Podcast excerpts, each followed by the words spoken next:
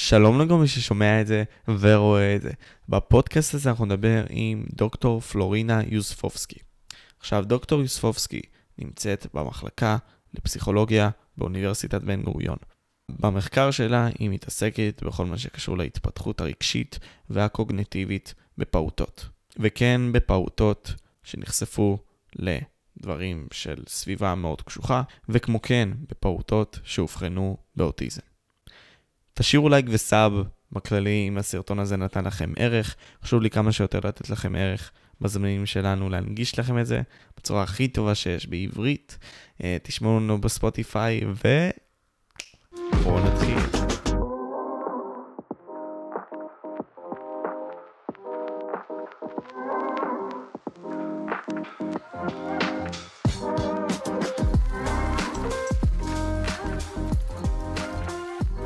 כל, הענף שלך מאוד מרתק. אה, אשמח בבקשה שפשוט תתני לצופים בעצם הקדמה ותסבירי בעצם בתחום שלך שבחרת להתעסק בו בפסיכולוגיה, מה את עושה, אה, ולמה בחרת לעשות את זה. טוב, אז אני אה, עוסקת בעצם אה, במחקר ש, שמשלב בין התחום של הפסיכולוגיה לתחום של הביולוגיה. כלומר, אני חוקרת כיצד כל מיני תהליכים אה, התנהגותיים והתפתחותיים מתבטאים ואולי גם במידה מסוימת נשלטים על ידי אה, הביולוגיה שלנו. באופן אה, ספציפי אני חוקרת אמפתיה. אה, אמפתיה היא בעצם היכולת אה, להבין את הרגשות של האחר, שזה חלק שאנחנו קוראים לו אמפתיה קוגניטיבית, והחלק השני זה היכולת שלנו להתחבר רגשית אה, לרגשות של האחר, ולזה אנחנו קוראים אמפתיה רגשית. אה, אז ניתן למשל דוגמה, אם אתה רואה מישהו ברחוב, חבר שלך מגיע אליך והוא מאוד מאוד עצוב, הוא בוכה, אה, אז אתה יכול להבין שהוא בוכה, הוא כנראה עצוב, זה החלק הקוגניטיבי יותר, לזהות מה הוא מרגיש, אבל גם על, אנחנו מרגישים איזה מין חמלה, או הלב שלנו יוצא אליו, נכון? תחושה כזאת של השתתפות ברגש, אני עצוב בשבילך. אז אה, זה החלק הרגשי. אמ, ובאמת אה, אנחנו מסתכלים על זה במעבדה שלי גם אה, באספקטים ההתפתחותיים, איך זה מתפתח, זה שני מרכיבים שהם קשורים אחד לשני, הם, הם, הם רלוונטיים אחד לשני, אבל הם יכולים גם להתפתח בצורה שהיא נפרדת, ואנחנו חוקרים את אה, מסלולי ההתפתחות האלה.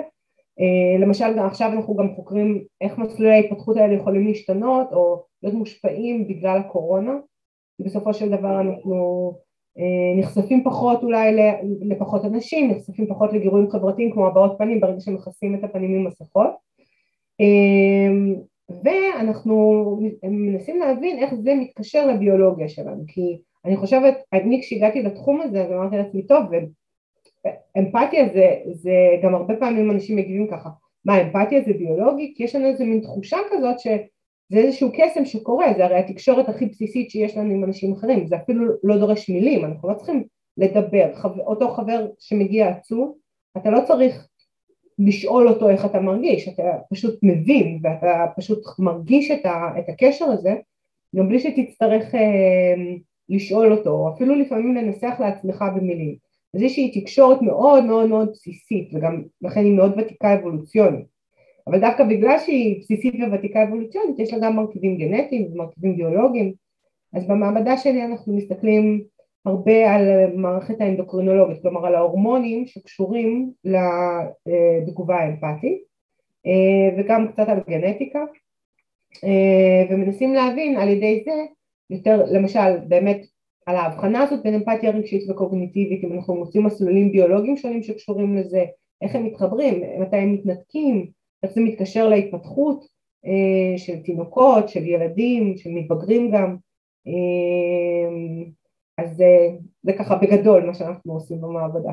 אתם מסתכלים גם על התוצאות של האחרי, כלומר, אם אנחנו עכשיו ניקח דור X מסוים שעבר, אה, וניקח את מלחמת העולם השנייה, צרות שכאלה, mm-hmm. או את הסובייטים למיניהם שחוו גולגים שונים ולחצים שונים של המשטר שלהם, האם אתם גם מסתכלים על ההשלכות של האחרי במקרה שלהם? כלומר, שאנשים בוגרים יותר? כן, זאת שאלה טובה. אנחנו, אצלי במעבדה אנחנו לא עושים את זה, אבל יש מחקרים שבדקו, אה, יש, היה מחקר מעניין בארצות הברית, זה, השאלה שלך היא מעניינת כי היא קושרת את זה לאירועים ספציפיים, אה, או, או, אה, תקופות חיים ספציפיות שאולי יכולות להשפיע על האופן שבו אנחנו חווים אמפתיה. אבל בארצות הברית נעשה מחקר שבעצם כל שנה במשך 17 שנה אם אני לא טועה נתנו לסטודנטים שהגיעו לאוניברסיטה שאלון אמפתיה. ואז הם, הם הסתכלו בעצם על השינויים בנטייה לדווח על אמפתיה לאורך זמן. ככה אתה יכול לראות את האפקט הזה של שנת לידה בעצם, כלומר זה לא הגיל של האנשים שמשתנה, כי הם כולם בני 18 לצורך העניין כשהם מגיעים לקולג', אלא הם אה, כאלה שנולדו בשנות ה-80 לעומת כאלה שנולדו בשנות ה-90. אה, ושם רואים שהנטייה, לפחות, אנחנו לא יודעים אם זה באמת האמפתיה של האנשים, או שזה הנטייה למענה בשאלון מסוים, אבל רואים שיש ירידה באמפתיה. זאת אומרת שסטודנטים מדווחים על פחות אמפתיה ככל ששנת הלידה שלהם יותר מאוחרת. אה, וזה, כן, זה מעניין, אנחנו, שוב, זו שאלה אה, שקשה לדעת אם זה בגלל השינויים התקופתיים שאנחנו עוברים, אתה יודע, אנשים שנולדו בשנות ה-90, דור X, דור X, נכון, זה חוויה אחרת של העולם לעומת אה, דור ה-Y, דור ה-Z,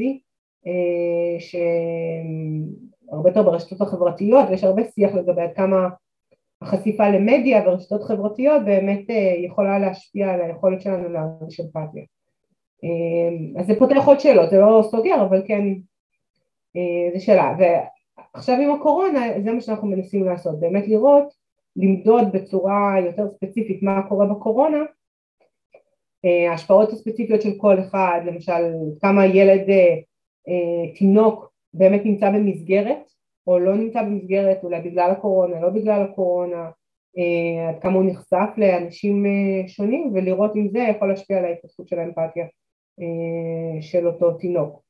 אוקיי, okay, אז קודם כל, לפני שאנחנו נמשיך, אני רוצה לחדד לקהל הצופים בכללי, שמי שלא יודע, עם כל העניין הזה של הדורות, שזה מספר טיפה, Generation mm-hmm. X זה מ-65, 1965 עד 1980, Y זה מ-81 עד 96, ו-Generation Z, או הזומרס, זה מ-97 עד 2012.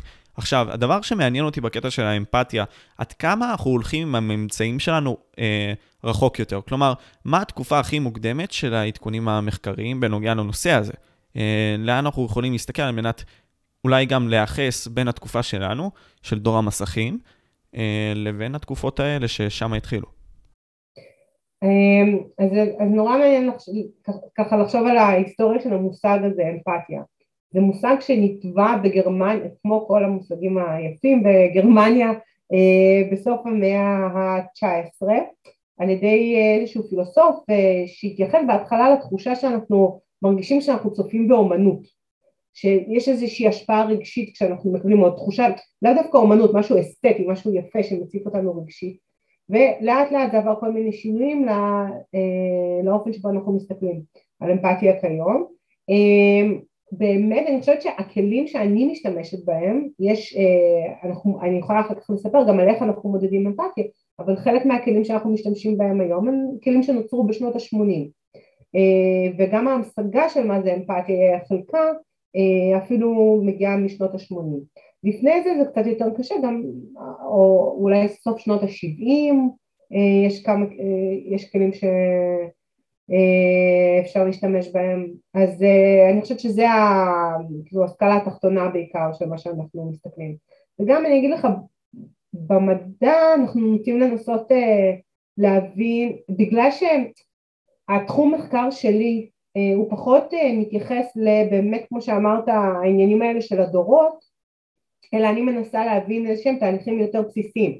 התקווה שלי היא לא למצוא משהו שקשור ספציפית למשל אולי קצת לקורונה כן, אבל נגיד לא ספציפית רק עבור אנשים שנולדו בשנת 2010 עד 2015, אלא מתוך הבנה שאמפתיה, כמו שאמרנו, איזשהו, אה, איזושהי יכולת או תכונה שלנו שהיא אבולוציונית, היא מאוד מאוד ותיקה, היא מאוד uh, בסיסית, אז uh, התקווה שלי היא שהממצאים הם לא רלוונטיים רק לנקודת זמן אחת, אלא יותר uh, רחבים, ולכן פחות אצלי לפחות במחקר, ויש כאלה שעושים את זה, אה, אני פחות מסתכלת על הדברים האלה. אז הרי ההשפעה ההתנהגותית לתקופה שלנו בחיים, כלומר, כמו בני נוער וכאלה, כן, אני מבין מה כן. את אומרת. עכשיו, העניין הוא כזה ש... אבל זה כן, התקופה ההתפתחותית, זה כן מעניין אותי. התגובה, אה, אוקיי, מעניין. אז פה, פה אני שואל את עצמי דבר כזה, הרי, וזה זה נושא מסוים שהוא מאוד עולה כזה, לפחות בסביבה הקרובה שלי, עם העניין הזה של אה, תינוקות. כי, כלומר, אם אתה מנסה לתת להם סביבה מסוימת, אה, לא, לא יודע, אתה רוצה אה, למקסם אותם, בסדר? יש כמה הסתכלויות על זה. או לשים להם גבולות, ולהראות להם, לא משנה, אתה בוכה, לא בוכה, אני אעשה כפי שאני רוצה, וזהו, אני יודע את הטוב בשבילך, מה שנקרא. או אה, להקשיב כל הזמן לרצונות התינוק. כלומר, אם הוא צועק, אם הוא מרביץ, אם הוא מכה, ל- לא, לתת לו לעשות זאת, לא להגיב יותר מדי כלפי זה, אלא לתת לו להיות מי שהוא רוצה להיות. אז מה מבחינת ההסתכלות האמפתית, נגיד של הורה, אמורה, אה, איך הם אמורים להתנהג עם אותו תינוק? סתם דוגמה. אוקיי, אז זאת שאלה ממש טובה, והורים כל הזמן מתחבטים בשאלה הזאת, זה שאלת הגבולות לעומת הש... השאלה של ההכלה או הרוך, ויש כל מיני מסרים סותרים גם שאנחנו מקבלים מהסביבה, נכון? כאילו, אתם לא שמים מספיק גבולות לילדים, או שילדים צריך לכבד את כל מה שהם רוצים וכו'. בסופו של דבר אנחנו יודעים מהרבה מאוד מחקרים שאנחנו צריכים את שני הדברים, צריך גם את הגבולות וצריך גם את החום ואת האהבה. באיזושהי חלוקה די גסה שפעם הייתה מקובלת בספרות, היו מדברים על ארבעה סוגי הורות שהם נעים על ציר בין אה, שליטה למתירנות, כלומר עד כמה אני שם גבולות ועד כמה, לעומת עד כמה אני אה, נותן לילד לעשות מה, שבא, מה שבא לו, אה, וציר נוסף של חום לעומת קור, עד כמה ההורות שלי היא חמה. כשהסוג ההורות שנחשב הכי תורם להתפתחות של הילד בכל מיני מדדים זה הורות שמצד אחד משיתה איזה שהם, זה נקרא הורות סמכותית, כלומר משיתה איזה שהם גבולות, אבל היא גבוהה בחום גם, כלומר אני, ו- ואם נרחיב את זה, זה אומר, כן, ההורה, התפקיד שלנו כהורים זה לתת גבולות לילד, כי בכל זאת ילדים לא תמיד יודעים אה, מה, מה טוב בשבילם, במובן שלפעמים נחשפים לסכנות, אה, כושר השיפוט שלהם לא מספיק מפותח, זה הרי תהליכים שלוקחים הרבה מאוד שנים, אה, כדי להתפתח, אה, כן יש דברים שאנחנו כמבוגרים יודעים ומבינים שהילד לא, אבל היכולת שלנו באמת לעשות את זה תוך כדי זה שאנחנו עדיין נותנים חום לילד ויש הרבה מחקר גם על העניין של הורות סמכותית זה לא רק גבולות וחום אלא גם להסביר את החוקים ואת הכללים, כן? אם אני אומרת לילד, אם אני, ילד ש... קופץ לכביש, כן? ברור שבאותו רגע אני צריכה לעצור אותו. זה התפקיד שלי כהורה, קודם כל להגן על החיים של הילד שלי. אבל לעצור ולא להסביר לא תורם להבנה של הילד, כי פעם הבאה יכולת, הוא לא ידע שהוא לא הבין למה עצרתי אותו ככה וצעקתי עליו אולי. הדבר הוא... הכי גרוע זה לא להגיד לבן אדם, לא, כאילו, אה, להעיר לו על זה, אבל לא להגיד לו את הלמה של למה הוא עשה את זה. כאילו, לא להסביר לו את העניין הזה, זה הדבר הכי גרוע שיכול להיות לדעתי, בקטע הזה. בדיוק, נכון, כי, כי אז אין לך מה ללמוד, מה, מה תבין מזה, מה בתור ילד אתה מבין, שאולי כשהשמש זורחת אסור, אה, אסור לרוץ, כאילו, את חייבים להסביר לילד מה, מה קרה פה אם אתה רוצה שפעם הבאה הוא גם לא יקפוץ לכביש, אז זה גם מבחינת אה, היעילות של החינוך שלי, שאני רוצה, בסופו של דבר המטרה זה שהילד לא יקפוץ לכביש, אה, אבל גם ברמת היחסים שמתפתחים בין הורים לילדים אנחנו רוצים שהילד ירגיש אה, טוב בתוך המערכת היחסים הזאת שאנחנו גם כהורים, אתה יודע, אה, יש את ה... תמיד יש איזושהי הסתכלות התפתחותית, מה שמתאים לתינוק, לאו דווקא מה שמתאים למתבגר, נכון? אבל אני יכולה להגיד כאימא שאני רוצה אה, שההורות שלי תהיה כזאת שגם כשהילד שלי הוא בן שלוש והוא חוזר מהגן, קורה לו משהו, הוא יוכל לספר לי, וגם כשהוא יהיה בן שש עשרה, כשקורה לו משהו, ואז המחירים אפילו יכולים להיות גבוהים יותר, אנחנו יודעים על כל מיני אה, בעיות נפשיות שיש, זה גיל ההתבגרות הוא גיל מורכב, אני רוצה שהילד שלי גם בגיל 16 ירגיש בנוח לספר לי אה, מה קורה לו, והוא ירגיש שיש לו מקום בטוח בתוך הקשר הזה, זה גם איזה משהו השקעה לעתיד. והעניין הזה של הגבולות לעומת ההבנה של הצרכים של הילד, אתה ממש כמעט אמרת ב, ב, אה, ממש באותם מילים כמו שמדברים במרכז דואט שמובילה אותו פרופסור נעמה צבא פוריה מאוניברסיטת בן גוריון והיא בעצם תומכת בגישה של הורות רפלקטיבית שמדברת בעצם על שתי ידיים. יש לה כזה גרפיקה של שתי ידיים, היד, ה, היד ששמה את הגבול ובעצם מגנה על הילד והיד השנייה שמושטת לילד כדי לנסות להבין אותו. הורות רפלקטיבית, הכוונה היא שאנחנו מנסים להבין מה קורה לילד, גם ברגעים היותר מורכבים, ילד שנמצא בטנטרום אה, או אפילו בגילאים מבוגרים יותר. אנחנו רבים, מה בעצם כל אחד מאיתנו רוצה. אה, מה גורם לי להתנהג ככה עכשיו, למה אני מגיבה ככה כלפי הילד שלי, לא, הבנת האינפוט פשוט. לשאול את השאלות האלה, כי אנחנו כן. בסופו של דבר לא נמצאים, יש לנו כהורים איזושהי נטייה אולי לחשוב, ואני יודעת בדיוק מה קורה לילד שלי, אה אני יודעת, הוא תמיד ככה, הוא תמיד זה, אבל המציאות היא שאנחנו ילדים כמו בני אדם מבוגרים מושפעים מכל מיני דברים ו... למרות שהם יצאו מהגוף שלנו, ילדים, אז אנחנו לא זהים. אה, אז תמיד לשאול שאלות, תמיד לנסות להבין מה קורה לילד, ומתוך העמדה הזאת אנחנו יכולים לתת את הגבולות בצורה שאולי תהיה נכונה ופחות אה, אה, בצורה של עימות, בתקווה. אז בקטע הזה זה גם מבחינה אינטלקטואלית, אה, הרי כשאתה רוצה ללמוד משהו, אתה יכול להתבסס על הדברים שאתה למדת לפני כן, אבל אתה לא צריך לתפוס זאת כעמוד ולהגן על זה עם כל חייך. אה, אם נכון. אתה, כי, כי אין מה לעשות, החיים הם מאוד דינמיים, ויש מצב שאנחנו נטעה.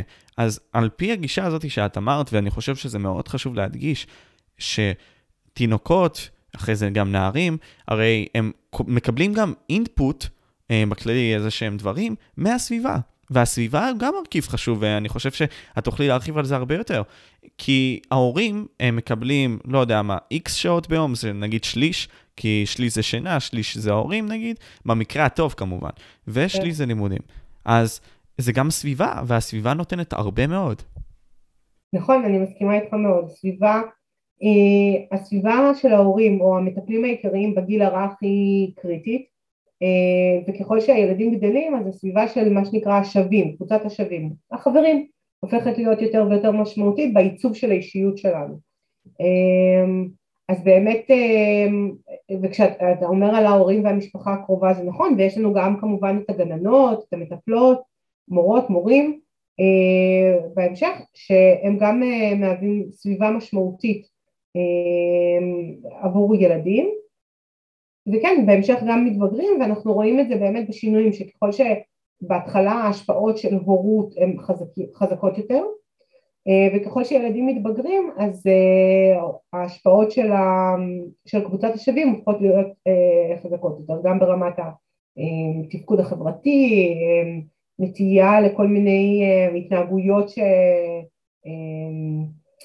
אה, מרדניות נקרא לזה, או התנהגויות שהן, כן, אנחנו רואים שיש כאן השפעה מאוד גדולה של מי החברים, תראה לי מי החברים שלך ואני אגיד לך מי אתה, אה, זה הרבה יותר חזק בגילאים המבוגרים. אני אגיד גם עוד משהו, שכשאנחנו מסתכלים על מחקרים שבוחנים את הקשר בין כל מיני תכונות או התנהגויות לבין גורמים גנטיים לעומת גורמים סביבתיים, אנחנו משתמשים הרבה פעמים במחקרי תאומים בשביל לבדוק את זה, אה, ומשווים בין תאומים שהם זהים אחד לשני, כלומר הם זהים 100% אה, ברמה הגנטית, לעומת תאומים שהם אה, לא זהים, שהדמיון הגנטי ביניהם הוא 50%.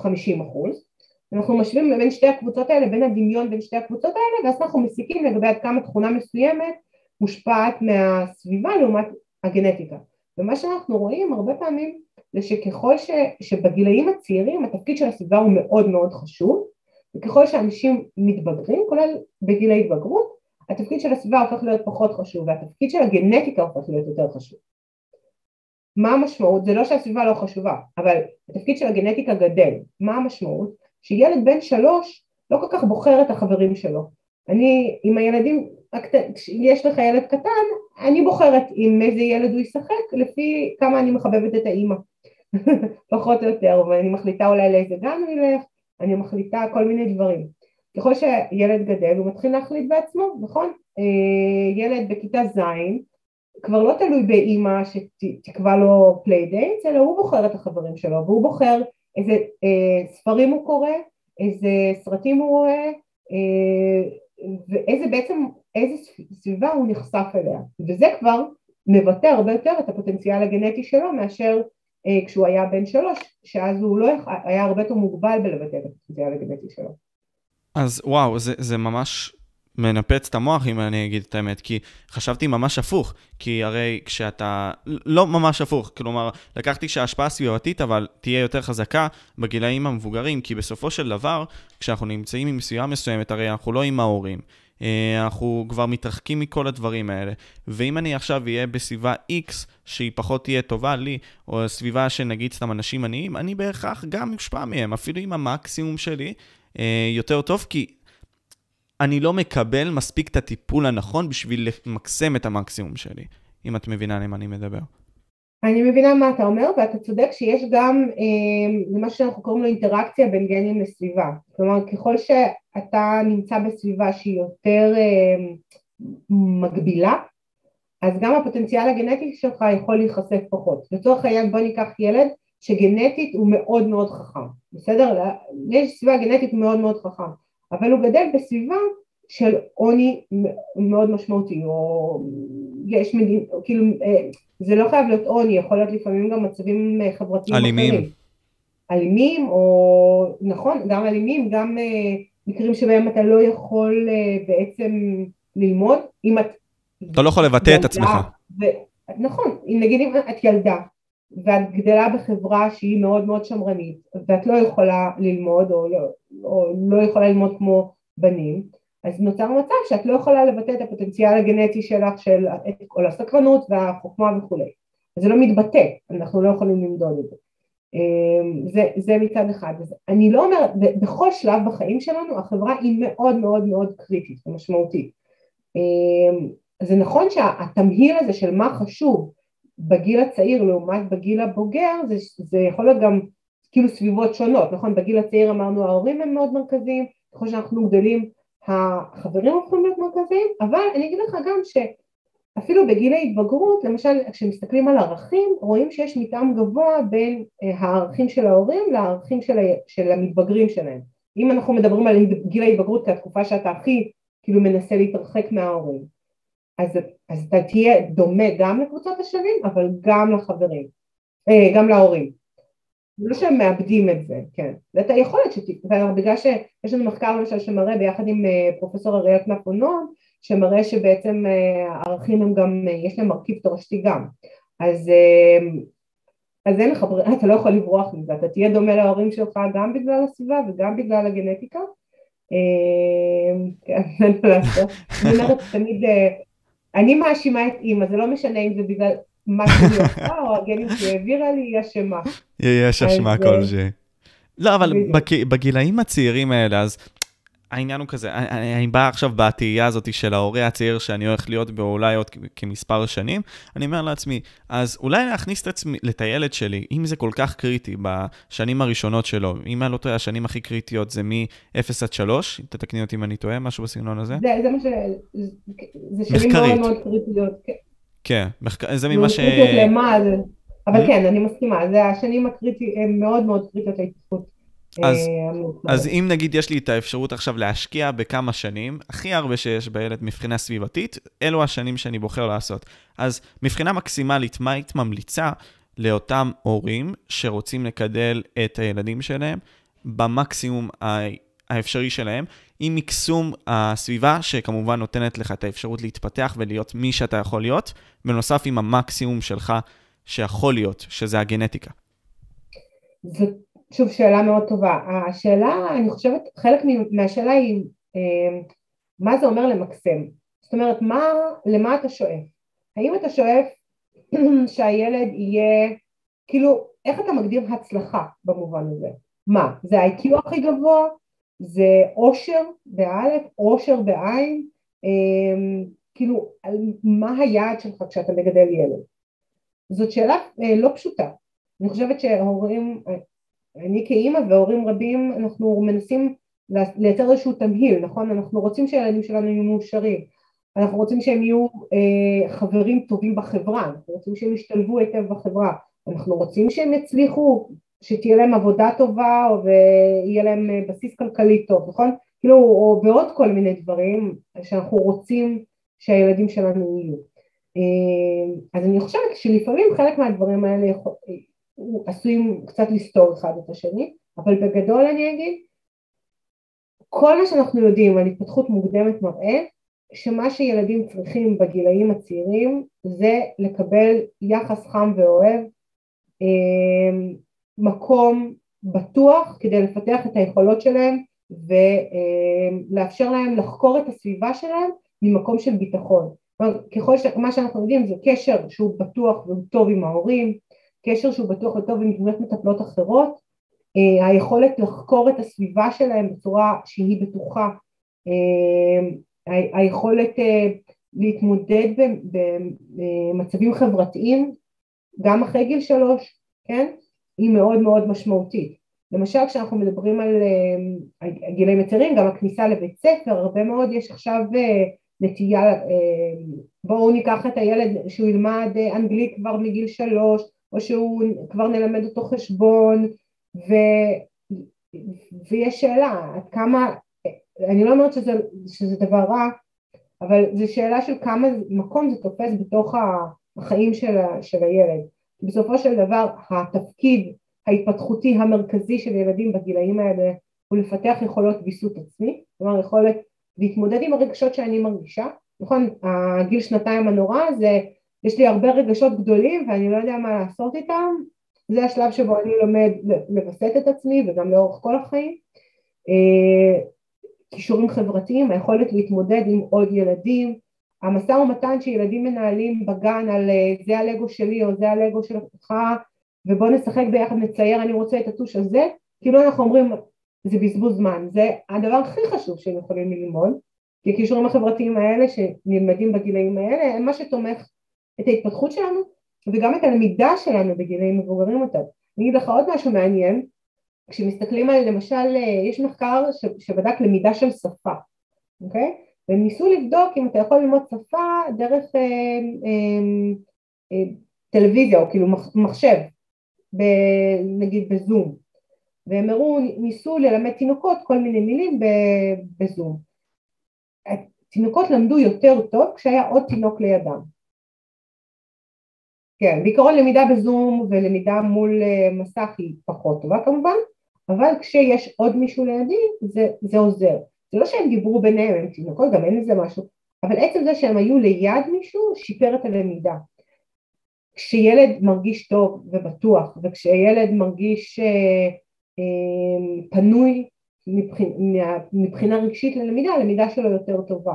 לכן הבסיס בשונה ממה שאנחנו אולי אה, נוטים לחשוב, ב, ב, כאילו, בטח בגילאי בית ספר, שהכי חשוב זה לתת כמה שיותר ידע.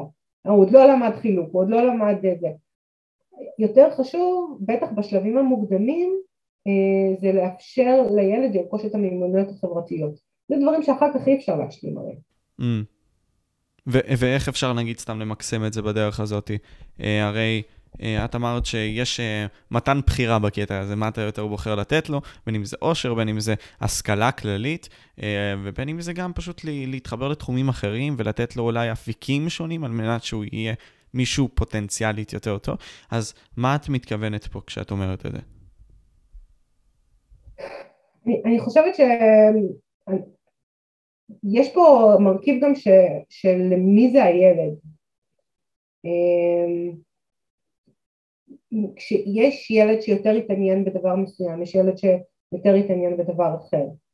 אז אמ, אני חושבת שהרבה פעמים אנחנו באים עם איזה שהם אה, פריקונספציות כאלה של מה, איך נכון לגדל ילדים, או מה צריך להיות, אמ, או שנגיד, אני רוצה שהילד שלי יהיה הכי טוב בחשבון, אני רוצה שיעשה חמש יחידות מתמטיקה, או, או אני רוצה שהילד שלי אולי להפך, אני רוצה שהילד שלי יהיה אומן, נכון? לא תמיד זה, תמיד אה, יורדים על ההורים שרוצים מתמטיקה, אבל לפעמים אני רוצה שילד יהיה אומנותי כמוני, וזה לא קורה. אז, אז כן לתת, לנסות לראות מה מושך את הילד, ולתת לו להתפתח עם החוזקות שלו, כי, כי, כי יש כאן גם את המרכיב, תמיד את המרכיב גם של להתפתח עם הכישורים והיכולות, וגם את המרכיב הרגשי. בדיוק דיברתי על זה עם הבן שלי, הוא אמר, אם אתה טוב במשהו, אומר, אם אתה נהנה ממשהו, אתה גם תהיה טוב בו. ואמרתי לו, זה גם הפוך, נכון? זה מזין את עצמו. אם אתה, אם אתה טוב במשהו, אתה נהנה מלעשות את זה יותר מאשר אם אתה לא טוב בזה, ואז אתה תעשה את זה יותר, אתה תשתפר, ו... וזה המקום שלנו כהורים אולי לנסות לטפח אה, את המקומות האלה. ומה שאני אומרת זה שהמרכיב של החיים הרגשיים והחברתיים צריך לקבל, אה, לעלות כמה מדרגות במדרג הזה של, אה, של במה אנחנו משקיעים, על מה אנחנו שמים לב, לא רק על ציונים, אלא בוא נראה כמה טוב לילד מבחינה חברתית, בוא נראה כמה, אה, אה, נעי, כמה נעים לו, אם יש איזשהם קשיים אה, רגשיים, אה, כמובן שטיפול תמיד, אה, במקרים מסוימים זה עניין של טיפול, אבל לפעמים כהורים אנחנו יכולים לשים איזה עין ולראות איך אנחנו עוזרים.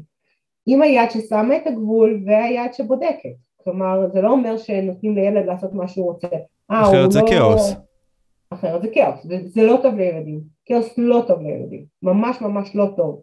אנחנו יודעים שכאוס קשור לעלייה בכל מיני בבעיות התנהגות, בקשיים רגשיים, אז זה לא, ממש לא אומרת בואו תיתנו לילדים שלכם לעשות מה שאתם רוצים, אה, ממש ממש לא, אבל, אבל כן להיות רגישים לצרכים הספציפיים שלהם אה, ולראות איך הולכים ביחד איתם. אני לא חושבת שעניתי לך על השאלה. יש פה תשובה כזאת של אה, מתכון, אה, תקשיבו, כן. שלוש שעות ככה, שעתיים ככה. אין דבר כזה, זה צריך לראות... ואני חושב שזה חשוב להבין. חשוב להבין את זה, כי בסופו של דבר אנחנו... הרי מצפים מהמדע שייתן לנו איזשהו, לא יודע, חוץ מלוס אנדס כאלה, בקטנה כזה, אוקיי, יש לי עכשיו את זה, את זה, איך להתנהג יותר טוב והכל. אנשים גם מצפים בין היתר שיהיה איזשהו משהו שיכול הנה, זהו, העשירים עושים ככה, אנחנו רואים שהרבה מאוד uh, ילדים שלהם מצליחים, אז therefore, אנחנו האנשים הממוצעים, שזה רוב החברה, נעשה בדיוק כמוהם. כי הם בטח. יודעים את מה ש... אה, הם בטח חקרו את המדע, כל מיני כאלה. כן, אבל זה לא עובד ככה, נכון? אנחנו... אה, יש כל כך הרבה שונות בינינו כבני אדם שמשפיעה על... אני יכולה להגיד לך מה לא לעשות, כן? אל תרביצו לילדים שלכם, כאילו תנסו להקשיב להם, תנסו להיות רגישים אליהם, אבל, אמ, אבל מעבר לזה זה, זה תלוי בילד, זה תלוי בקשר, זה תלוי בפנימיות של ההורים, לפעמים, אמ, ואנחנו יודעים את זה, יש מצבים חברתיים, גם יש מקום לחברה, נכון? יש מצבים אה, שמצב סוציו-אקונומי מאוד קשה, או איזושהי חוסר פניות של ההורים בגלל אה, מצב סוציו-אקונומי אמ, ש, אמ, שכאן החברה יכולה להיכנס. לכן, דרך אגב, אנחנו, עכשיו השיח הזה על, על החינוך בגילאי לידה עד שלוש, נכון? החינוך שהילדים שלנו מקבלים במעונות היום וכולי. הוא כל כך, השיח הזה הוא כל כך כל כך קריטי בגלל שמדובר בשנים פורמטיביות, כן? זה מדובר בזמן שהילד מתעצב ואנחנו צריכים לוודא שאנחנו נותנים לו סביבה טובה, כמו שאמרת שליש מהחיים הם נמצאים שם, הם לא בבית בכלל, ויש פוטנציאל לסביבה הזאת גם לפעמים לפצות, אם יש דברים שקשים יותר בבית, אז לפצות, ילד שמגיע אולי מ, מרקע שאין המון אה, ספרים בבית, אוקיי? אנחנו יודעים שלהקריא ספרים זה מאוד חשוב, זה המקום שגם יכול לתת את זה, וצריך לתת את זה. אמ, אם יש ילד, אני לא, יש המון דברים שגן מספק, כולל הסביבה החברתית של הילדים, שזה משהו מאוד משמעותי. נכון. הרי תינוקות מרגישים אנרגיה גם, זה, זה גם משהו שהוא לדעתי חשוב. כלומר, העלית את העניין הזה של הסוציו-אקונומי נמוך, וכאשר הורים בסטרס, אה, וגם העלית את העניין הזה של תינוק אה, שנמצא ליד תינוק אחר, כאשר מלמדים אותו שפה, כשיש תמיכה כלשהי, אפילו אם היא לא מורגשת, מרגישים את האנרגיה. אה, הרי זה דבר לדעתי שהוא מאוד חשוב לתינוק. עד כמה זה חשוב באמת, אפילו אם זה הבעת הפנים של האבא כלפיו, או ההתייחסות, אפילו באיך הוא עונה אליו, נגיד סתם הוא צועק, אז כזה, אה, או אה, כל מיני כאלה. אז אני אשמח אה, להרחבה על הנושא הזה, כי לדעתי זה מאוד חשוב, ואנשים מאוד לא מייחסים לזה חשיבות, מבחינת האנרגיה.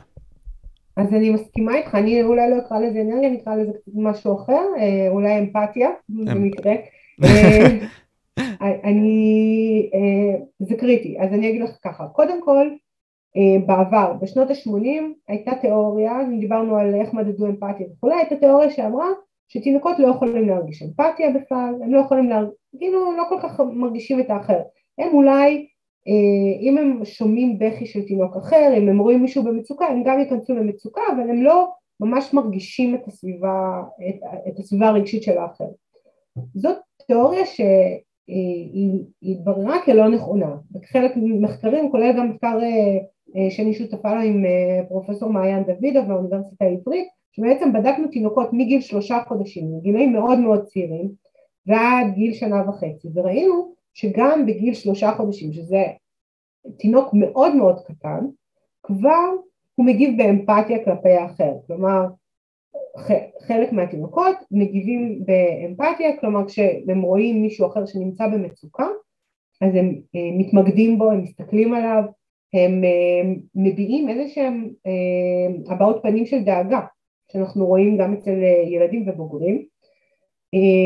המשמעות של זה ודרך אגב יש עוד מחקרים שנעשו בארצות הברית שמראים שתינוקות גם בגילאים כבר טיפה יותר מבוגרים אבל אה, הם מזהים למשל אה, הם, הם מזהים למי מגיע עזרה או למי לא אה, הם עושים שיפוטים חברתיים מאוד מורכבים במחקר שלנו גם הראינו שתינוקות למשל מביעים העדפה כלפי דמות שבוכה רק כשיש לה סיבה לבכות. אם אין לה סיבה לבכות, סתם בכיין, אז הם לא מראים העדפה. אז תינוקות, זה בני חצי שנה בערך, תינוקות עושים שיפוטים חברתיים מאוד מאוד מורכבים. וכמו שאתה אומר, לפעמים יש איזושהי תחושה, טוב, הוא סתם כזה שוכב שם, הוא בוכה, הוא צריך קקי פיפי להאכלה, אה, רק שישן כבר, כאילו יש איזושהי תחושה שזה איזשהו גוש כזה של צרכים פיזיים. זה לא, תינוקות הם לא גושים של צרכים פיזיים, יש להם צרכים רגשיים שיכולים להתמלא בצורה טובה יותר או צורה טובה פחות, הם רגישים לסביבה והם לומדים מהסביבה כבר בגילאים המאוד מאוד מאוד צעירים האלה ודרך אגב זה גם חלק מהתהליך הכי בסיסי כשתינוק נולד, דיברנו קצת על ביסות רגשי, על היכולת להתמודד עם רגשות אנחנו יודעים מכל מיני מחקרים שתינוקות נולדים עם קושי מאוד גדול לווסת את הרגשות שלהם, נכון? כשאני, כשתינוק רעב הוא רעב, זה אין פה כאילו רגע חכה שנייה אני, אני כבר מאכילה אותך, הוא רעב עכשיו, הוא חייב את זה עכשיו, אין מה לדבר עם תינוק בשלב הזה, כאילו במיוחד בגילאים הצעירים, ולאט לאט היכולות האלה מתפתחות, אני יכול לחכות קצת זמן, אני יכול אולי לא לקבל את הצעצוע שאני אוהב עכשיו ולחכות, אני יכול לתת לחבר את הצעצוע שלמרות שאני רוצה אותו כי זה נותן משהו אחר, אז היכולות האלה של ויסות רגשי מתפתחות בתוך הקשר עם ההורה, אה, כשבהתחלה ההורה, אמא או אבא, מי שמטפל אה, בילד, נותנים את הפונקציה הזאת של הוויסות מבחוץ, הם מווסתים את הילד, לאט לאט הילד מפנים את היכולות האלה ומצליח אה, לווסת את עצמו, אז, אז ברור שלילד חייבת להיות, לתינוק, חייבת להיות יכולת להתחבר לרגשות של האחר. ולכן, מה שאמרת על האנרגיה הזאת, ברור, התינוקות מרגישים בדיוק כמונו, כשיש מישהו כעוס ועצבני לידם, או כשיש מישהו נעים וחם, והם אוהבים יותר את מי שנעים להם, ומנסים להתרחק מכאלה שעושים להם לא נעים, זה... אה, הם אמנם לא יכולים לדבר, אבל אה, הם מאוד אקטיביים בתפיסה של העולם, שזה דברים שלא ידענו בעבר. מבחינה מחקרית. היה קשה למדוד את זה. וואו. אז העניין עם האישור החברתי הזה שההורים עושים, הם עושים אותו על מנת, ל... אפשר יהיה להגיד את זה, פשוט לש... לעשות קו משווה כזה בין כל שאר הילדים. וזה בסדר, וזה העניין של הגבולות לדעתי, וזה זה למה זה חשוב, האישור החברתי הזה, ככה אני קורא לו לפחות. אז... מה זאת אומרת אישור חברתי? כלומר, אם, אם אני עכשיו... אה, אוקיי, עכשיו תינוק לא יכול להכות תינוק אחר. למ, אה, לא תינוק, אלא ילד קטן לא יכול להכות ילד אחר בגן. כי ככה ההורים שלו באו וחינכו אותו ככה לא לעשות את זה, על מנת ליצור קו אחיד מסוים חברתי, שזה הבסיס שכל הילדים מתנהלים איתו. ואחרי זה הולכים איתו אחרי זה. נורמה חברתית, כן, אני, אני אומר את זה בצורה מאוד uh, סורבלת משום מה, אז כן. אמ, אז זה דבר מאוד מעניין, כי אם נחזור לסביבה הקיצונית הזאת, שתינוקות בה נמצאים, אם הם יקבלו את אותם דברים בגן, סתם דוגמה, הרי הם יכולים להרגיש אפילו יותר רגשית מחוברים, נגיד סתם לגננת בגן, אפילו אם המצב עד כדי כך קיצוני בבית? אמ, אז אני חושבת שיש לך כאן כמה שאלות. אני אגיד קודם כל לגבי הנורמה החברתית של הלא להרביץ. הסיבה שאנחנו כל כך משקיעים בה זה כי זה חלק מה... שוב דיברנו על ויסות רגשי, זה חלק מאיזשהו רפרטואר התנהגותי מאוד מאוד מאוד נפוץ, טיפיקלי, אה, אה, מתאים התפתחותית שילדים קטנים מרביצים, נושכים. ואז אנחנו עוזרים להם, זה חלק מהאופן שבו אנחנו עוזרים להם לווסת את עצמם, אנחנו אומרים, אתה יכול לכעוס אבל אתה לא יכול להרביץ, אתה יכול לעשות משהו, יכול... אנחנו נותנים את האפשרויות האלה שמקובלות חברתית כדי שתהיה חבר מועיל בחברה, נכון? אתה לא יכול ללכת ולהרביץ לאנשים מתי שבא לך, זה לא יקדם אותך בסוף.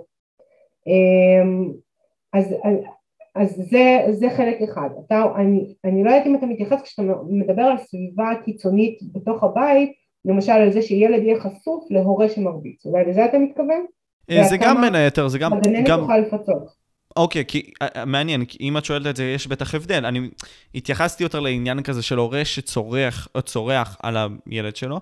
אה, פחות הסתכלתי על הצד האלים כלפי, נגיד, סתם האם, אם הוא מרביץ לאם, או אם מרביצה לאב, אז יש שוני בקטע הזה, כלומר, באיך שמקבלים את זה? אז, אז קודם כל, זאת אומרת, זה, זה גם אלימות, כן? צעקות וזה, זה יכול להיות גם אלימות. אמ, אלימות פיזית, אלימות מילולית, אה, אלימות מילולית יכולה להיות מאוד מאוד קשה אה, ומאוד משפיעה גם, אז, אמ, אז אולי דווקא זה נכון לא להבחין אה, כרגע בין הדברים האלה, יש, כשאנחנו מדברים על התעללות בילדים, אז באמת זה תחום ש... זאת אומרת גם אלימות מילולית היא חלק מה, מהקונספט הזה של התעללות בילדים וכמו שהיה עכשיו אה, פסק דין אה, מאוד מאוד חשוב אה, לגבי המקרה של שירה איסקוב שבעצם נמצא שעצם זה שהילד שהיה שם נחשף להתעללות באימא שלו וגם התעללות שהוא חווה. וזה בעצם מאשש ולכן גם האבא, הבעל קיבל עונש חמור כי בעצם יכלו להאשים אותו גם בחלק הזה אבל זה משהו שאנחנו יודעים במחקר כבר המון המון שנים. ילד שנחשף לאלימות כלפי אימא, מילולית או פיזית, זה, זה התעללות כלפיו גם כן, כלומר בסביבה לא טובה לילד. כן, כן, זה פוגע מאוד מאוד מאוד. אמ, אז השאלה שלך היא עד כמה אולי הסביבה של, ה, של, הגן, של הגן, של המעון, של המסגרת החיצונית לבית יכולה לעשות uh, פיצוי. אז זאת שאלה שהיא מורכבת כי מצד אחד ובכל זאת הקשרים שנוצרים בתוך הבית הם קשרים הכי משמעותיים וחזקים. אנחנו כן רואים ש... אה, אז יש בעצם שני סוגי מחקרים. אה, מחקרים, יש מחקרים שמראים שקשר משמעותי עם דמות אחרת טובה, מיטיבה, שהקשר איתה הוא טוב, בטוח וכולי, היא יכולה להוות אה, גורם מגן מפני השפעות הרעות של סביבה פחות טובה ברמת המשפחה. אוקיי, מצד שני, בסוף זה גם מוגבל, זאת אומרת זה, זה עניין של להזיז את המחוג, נכון? אתה רוצה ש...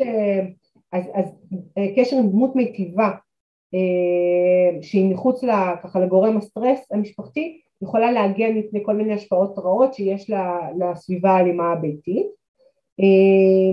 מחקר אחר בדק בעצם מצב שבו אה, באמת לקחו ילדים במשפחות ש...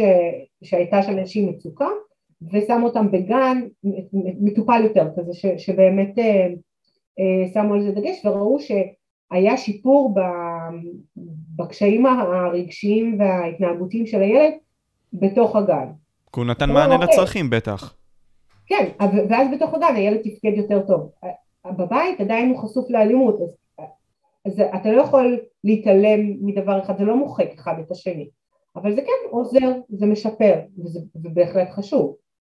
כמו להבדיל עם טיפת חלב, כן, שאנחנו הולכים אה, אחרי שתינוק נולד לטיפת חלב, עוד מישהו רואה את הילד, עוד מישהו יכול לשים את ה...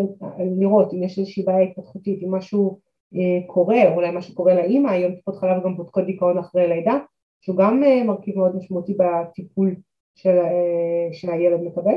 אמ, אז גם זה התפקיד של המעון, גם לספק סביבה טובה שיכולה לפצות וגם אולי לשים לב כשמשהו לא טוב קורה בבית ואז לעזור. לא תמיד זה, זה, זה יש המון פעולות שאפשר לעזור למשפחות כדי אה, שיהיה טוב יותר לילדים.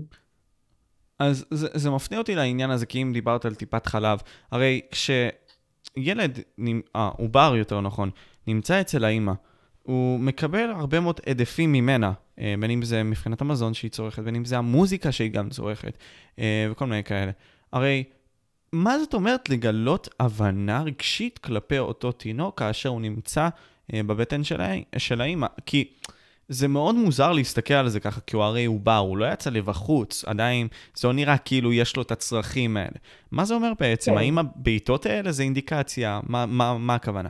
לא, אז אני לא דיברתי על עוברים, דיברתי כבר על תינוקות שהם מחוץ, אה, אה, אה, בטיפת חלב עושים אה, מעקב אחרי שהתינוק נולד, אה, אז, אז בודקים את ההתפתחות של ה... האמת שיש טיפות חלב שעושות גם מעקב הריון, אבל זה יותר באמת, זה פחות מתייחס.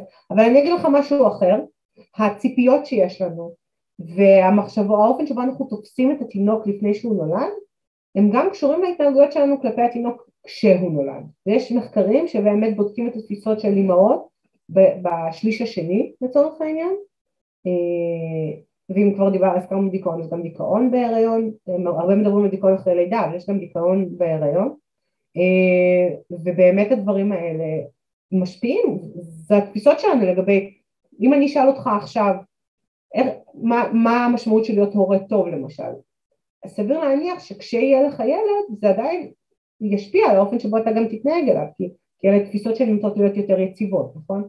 אה, והחיבור שאני מרגישה כלפי תינוק שהוא נמצא לי בתוך הבטן יכול גם להיות קשור לה עד כמה אני צריכה להתחבר אליו אחרי שהוא יוצא מהבטן אז, אז, אז יש כאן קשרים אבל כשדיברתי יותר על העיסוק הזה של טיפת חלב דיברתי כבר על העין הזאת שיכולה להסתכל מבחוץ על משהו שקורה אחרי שהתינוק נולד כבר.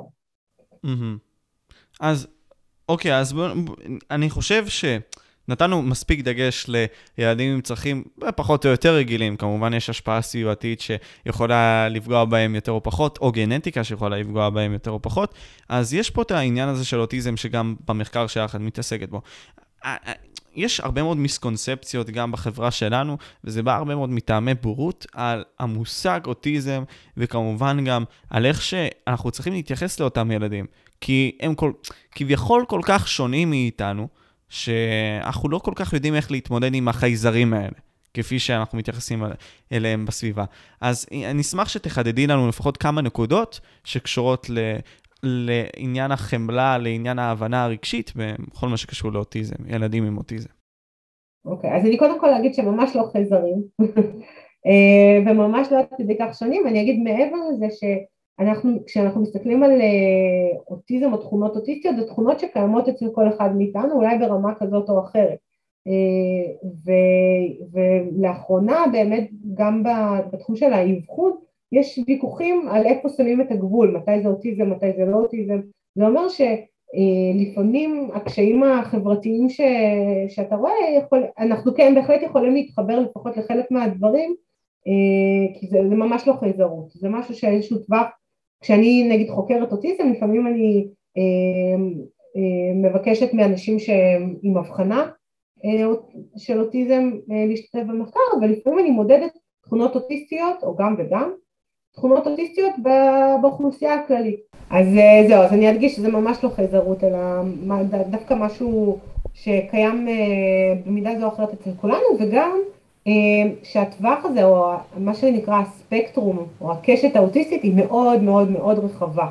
ויש אפילו ביטוי כזה שאומר, אם פגשת בן אדם אחד עם אוטיזם, פגשת בן אדם אחד עם אוטיזם. כלומר, יש כל כך הרבה אוטיסטים שונים, והטווח הוא מאוד מאוד מאוד גדול.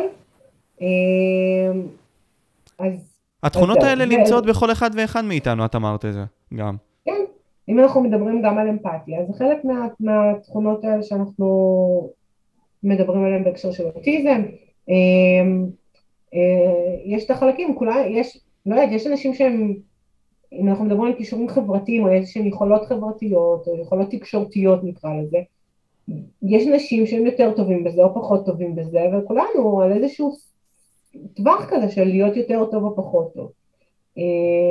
אז, אז זה חשוב לי, חשוב לי להגיד שזה באמת, שונ, יש שונות מאוד גדולה גם בפרזנטציה, כלומר יש אנשים שבאמת יש קשיים מאוד מאוד משמעותיים ואז זה אולי ילדים שיהיו בחינוך מיוחד, לפעמים בשילוב או לפעמים בבית ספר מיוחד, אבל לפעמים אתה אולי לא תדע בכלל שילד שאתה אולי לא כל כך מכיר טוב, הוא מתמודד עם איזה שהם קשיים שקשורים לאוטיזם.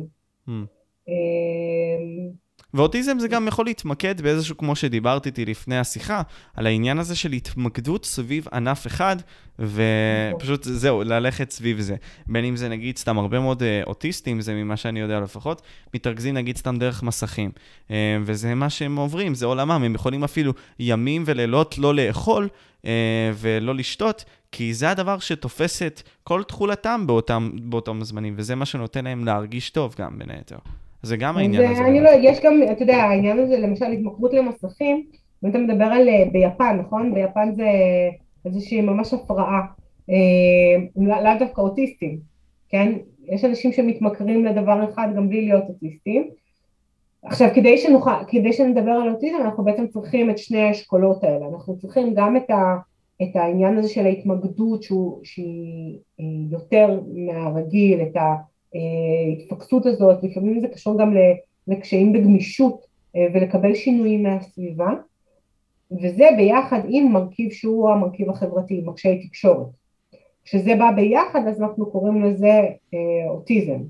אבל, אה, אבל אז כמו שאמרנו, יכול להיות שיש בן אדם שיש לו מרכיב כזה או אחר, אתה יודע, אני חוקרת, מתעניינת באמפתיה, הרבה מה, זה הספיישל אינטרסט שלי, ככה קוראים לזה, העניין המיוחד, כן, זה מה שאני חושבת עליו הרבה ומתעסקת בו הרבה אמ, ויש לי מיקוד מסוים, יכול להיות שלך יש איזשהו תחביב שמאוד מאוד מושך אותך. השאלה איך אתה מתמודד עם שינויים, איך אתה מתמודד עם אמ, אמ, עד כמה הפוקוס הזה הוא כזה שלא מאפשר לך לראות דברים אחרים וגם איך זה מתבטא בחיי היום יום, לפעמים הקשיי גמישות הם, לא, אה, לא רק סביב העניין המיוחד אלא גם בהתנהלות היומיומית, ושם אני חושבת שזה הכי מקשה. Mm-hmm.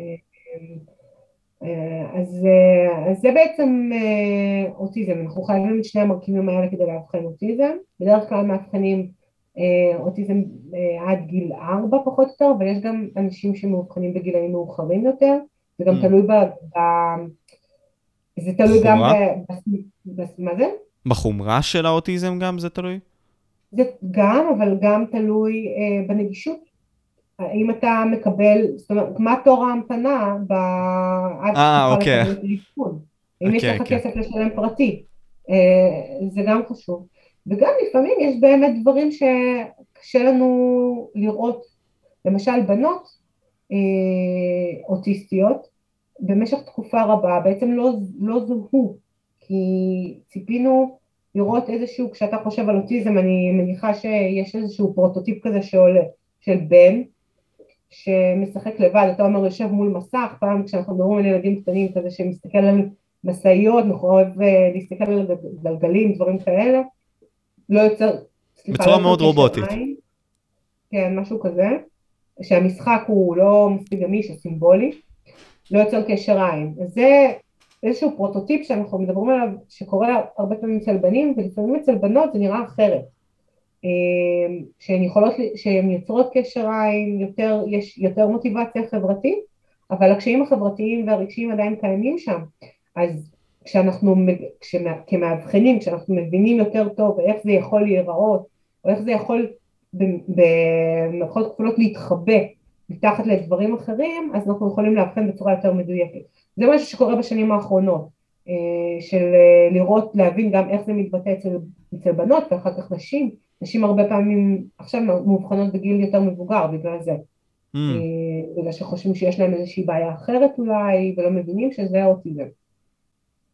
וואו, ואת את, את, את, את, חוקרת על הנושא הזה גם בלי קשר לתחום מחקר שלך על האוטיזם, מתרכזת בו, בלי קשר, על מנת להבין כן. אותם יותר?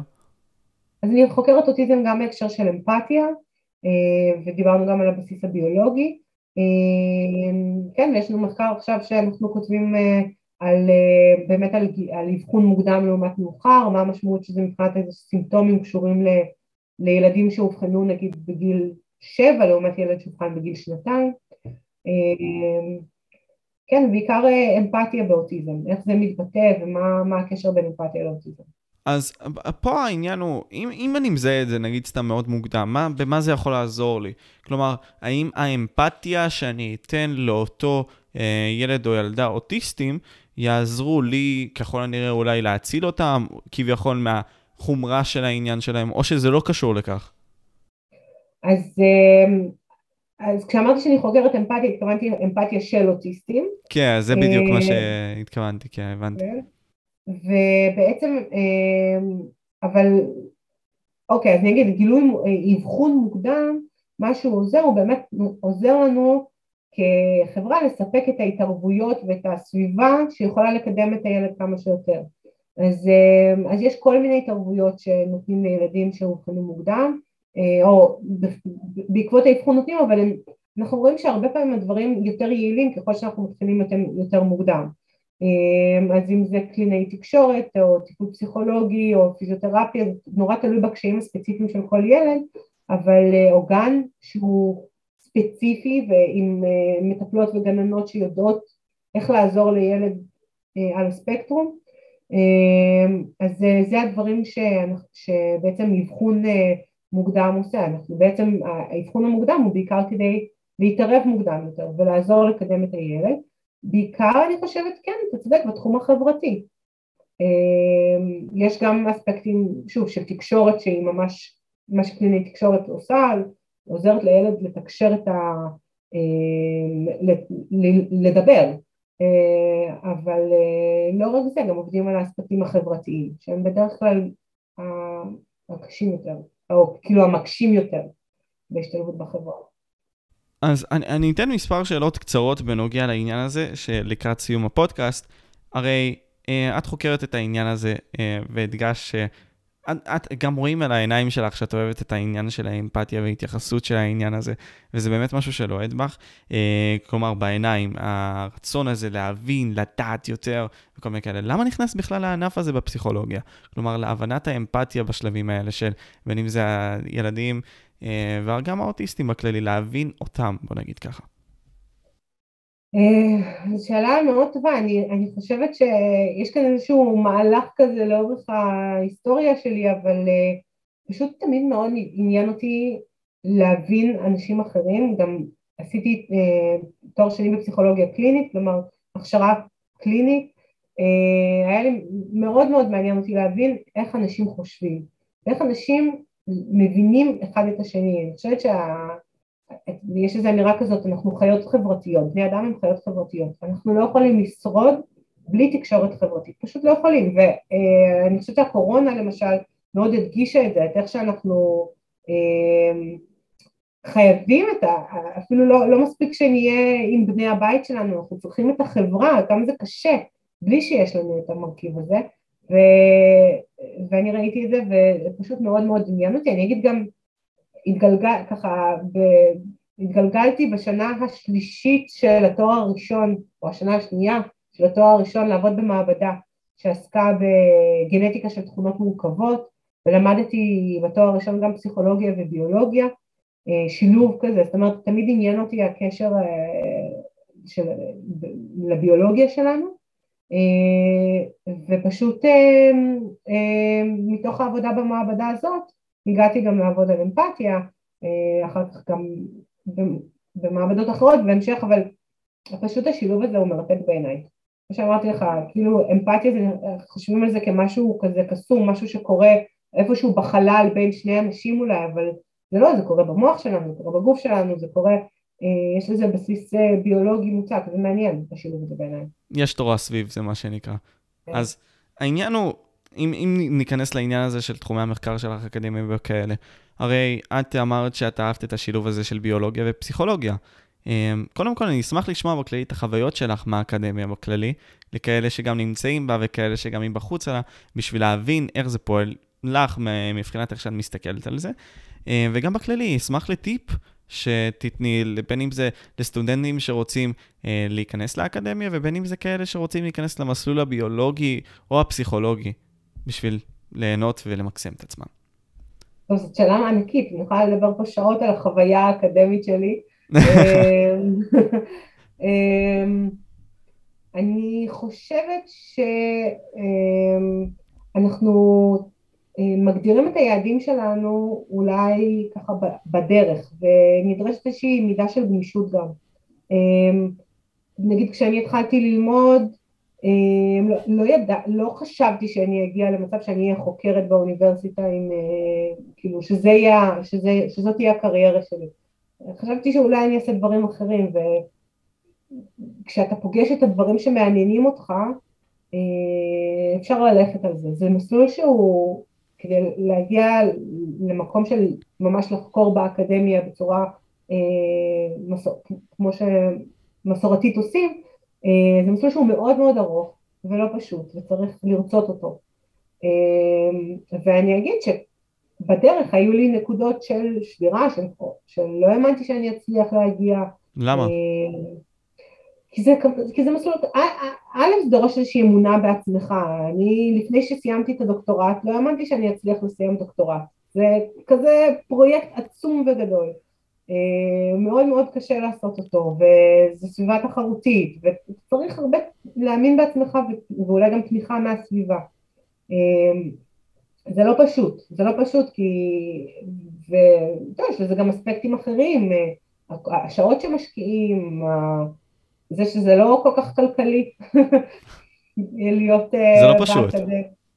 כן, במיוחד שיש הרבה חוסר ודאות, בסופו של דבר להגיע לנחלה, שזה בעצם אה, משרה באוניברסיטה, צריך להגיע כמה שלבים, למשל חלק מהמסלול כרגע זה לעשות אה, פוסט-דוק בחו"ל, כלומר אחרי שמסיימים דוקטורט נוסעים לשנתיים, לפעמים פחות, לפעמים יותר, באוניברסיטה בחו"ל, ורק כשמסיימים גם את השלב הזה, אפשר להתחרות על משרות בארץ ולהגיש מועמדות. וואו. אין הרבה משרות.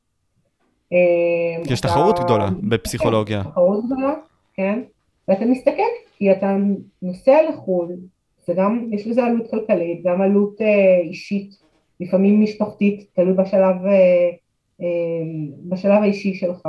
אמ, אז אה, ככה. מצד שני, זאת חוויה מדהימה, אני חושבת שהיכולת אמ, כל הזמן להמשיך ללמוד היא, היא מדהימה בעיניי, זאת אומרת אין לי עבודה שאני הולכת ועושה בה כל יום אותו דבר, לפעמים הייתי רוצה קצת כל יום אותו דבר, אבל, אבל, אבל זאת עבודה שבעצם מאפשרת לי כל הזמן להמשיך ללמוד, להמשיך אה, לחקור, שוב, זה לא תמיד פשוט, כי, כי גם אני עדיין, יש המון דברים שאני עוד צריכה ללמוד, לא רק במחקר, אלא גם במסביב שלו, יש תמיד עוד ועוד כישורים שאני יכולה ללמוד אותם, עוד, עוד יכולות, אה, אז זה קצת אה, אה, לפעמים לא פשוט להתמודד עם זה, אה, ומצד שני, זה, מה יותר כיף מללמוד כל הזמן?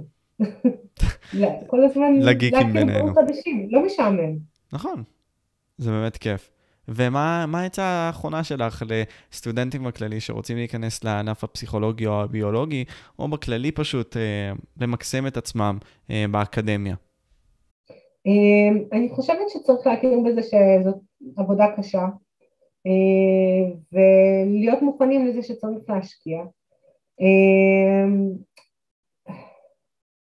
ולצד זה לא לאבד את, אה, את האיזון הזה, אנחנו, החיים לא, לא נעצרים בזמן שאנחנו לומדים או עושים, או עושים קריירה, לא משנה, זה אפילו לא ספציפי לאקדמיה, אלא אנחנו צריכים לחיות תוך כדי ולעשות את האיזונים שהכי יעזרו לבריאות הנפשית שלנו. אה, אני חושבת שמבחינת אה, התחומים האלה של פסיכולוגיה וביולוגיה הם תחומים מרתקים ו... צריך, ולפעמים כשאנחנו מגיעים, אני חושבת שבמיוחד לפסיכולוגיה יש איזושהי אולי מחשבה כשאנשים מגיעים לתחום הזה, אומרים, כאילו רואים בעיני רוחם מין פרויד כזה שיושב על השפה, אבל פסיכולוגיה זה תחום מאוד מאוד רחב, יש המון המון דברים שאנחנו עושים תחת הכותרת הזאת של פסיכולוגיה.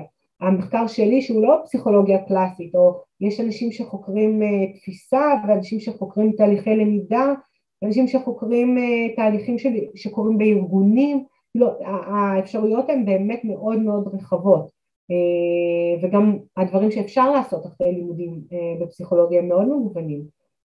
אפשר להמשיך לתואר שני וללמוד תחום טיפולי כמו פסיכולוגיה קלינית או פסיכולוגיה התפתחותית או ענפים אחרים של פסיכולוגיה, אבל אפשר גם לצאת לתעשייה מה שנקרא ולעבוד בתחומים משיקים אז זה פותח המון, בעיניי זה פותח המון אפשרויות גם וזה תואר שבאמת מאפשר לדחות את ההחלטה של מה אני רוצה לעשות כשאני אהיה גדול. אבל צריך לדעת שיש תחרות, צריך לדעת שיש הרבה מאוד תחרות לדעתי. כן. והתחרות הזאת היא גם יכולה לשחוק אותך בין היתר. צריך לדעת לאן אתה מכניס את עצמך לדעתי, לא? זה נכון, באיזה ראש אתה נכנס לזה. Mm. ובאיזה ראש את נכנסת לזה? אה, אני נכנסתי בראש של אני אעשה את זה ויהי מה. אה, כן, ידעתי שאני רוצה להתקבל לתואר שני בקלינית, ידעתי איפה אני רוצה ללמוד. אה, בשלב די מוקדם, בשנה ג' של התואר הראשון כבר המנחה שלי לדוקטורט הציע לי לעשות דוקטורט אז אז זה היה נשמע לי הזוי, אבל, אה, אבל כבר ידעתי, אבל אמרתי, אני הולכת על זה, וידעתי שאני רוצה לעשות דוקטורט, אה, אבל לא חייב להיות כמוני. לא חייב להיות כמוני. יש הרבה דרכים להגיע לרומא. יש, וואו, זה, זה משפט יפה דווקא, נכון. יש הרבה מאוד דרכים שגם אפשר ליצור. אז מה המסר שאולי את רוצה גם להעביר לקהל הצעיר אה, נערים צעירים, אנשים צעירים שרוצים לראות את העולם, רוצים ליצור משהו, אה, לא בהכרח יודעים מהו, אבל רוצים ליצור משהו גדול בעולם הזה. אני חושבת שזה, קודם כל זה חלק מלהיות צעיר, ו, וזה טוב לשאוף, באמת, וזה טוב לשאוף לדברים גדולים. אה, ואני אומרת, תנו לעצמכם זמן, כי אנחנו ההתפתחות לא מסתיימת בגיל 18, ההתפתחות שלנו מתמשכת כל החיים ואני לא, תחשבו, ת, ת, תציבו יעדים, תראו מה אתם רוצים לעשות ו, ותמפו את הדרך לשם, אבל גם בתוך זה, כי, כי להיות אסטרטגיים זה חשוב, זה מאוד מאוד עוזר. יש הרבה סיפורים על איך פתאום נהייתי מיליונר או משהו כזה, זה לא באמת הרבה סיפורים, זה לא באמת קורה לרוב האנשים, זה אולי יחידי סגולה כאלה.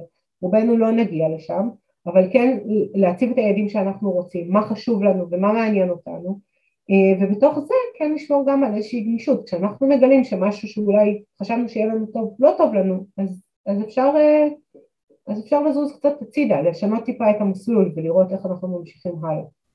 אפשר לשנות, אה, כן, לזוז טיפה הצידה ולראות את המסלול שיכול להיות מלפנינו, יכול להיות לא, אבל פשוט לקחת את הרגע ולהבחין לצדדים. לראות מה יש. להיות קשובים לעצמנו אולי, אנחנו צריכים להיות קשובים לעצמנו ולראות במה אנחנו טובים, במה אנחנו לא טובים, מה עושה לי טוב ומה לא עושה לי טוב, מה אני צריך, כי גם אני אולי עושה לי טוב לשבת כל היום ולראות נטפליקס, למרות שזה לא עושה טוב לאף אחד, אבל אולי זה עושה לי טוב בזמן הקצר, אה, אבל אולי לחשוב במה עושה לי טוב גם בטווח הארוך. מובן. אז קודם כל אני ממש שמח, תודה רבה לך. אני ממש מעריך את זה, היה לי ממש, אמ, קודם כל, משכיל. אה, כל השיח הזה היה מאוד משכיל, היה מאוד מעשיר. אני מקווה שגם הצופים נהנו. אה, בלי קשר, אמ, יש, יש אולי לאיזשהו מקומות שאת רוצה שהצופים ילכו על מנת לראות את הדברים שאת עושה אולי? אה, כל מיני כאלה, בין אם זה מאמרים, כל מיני כאלה.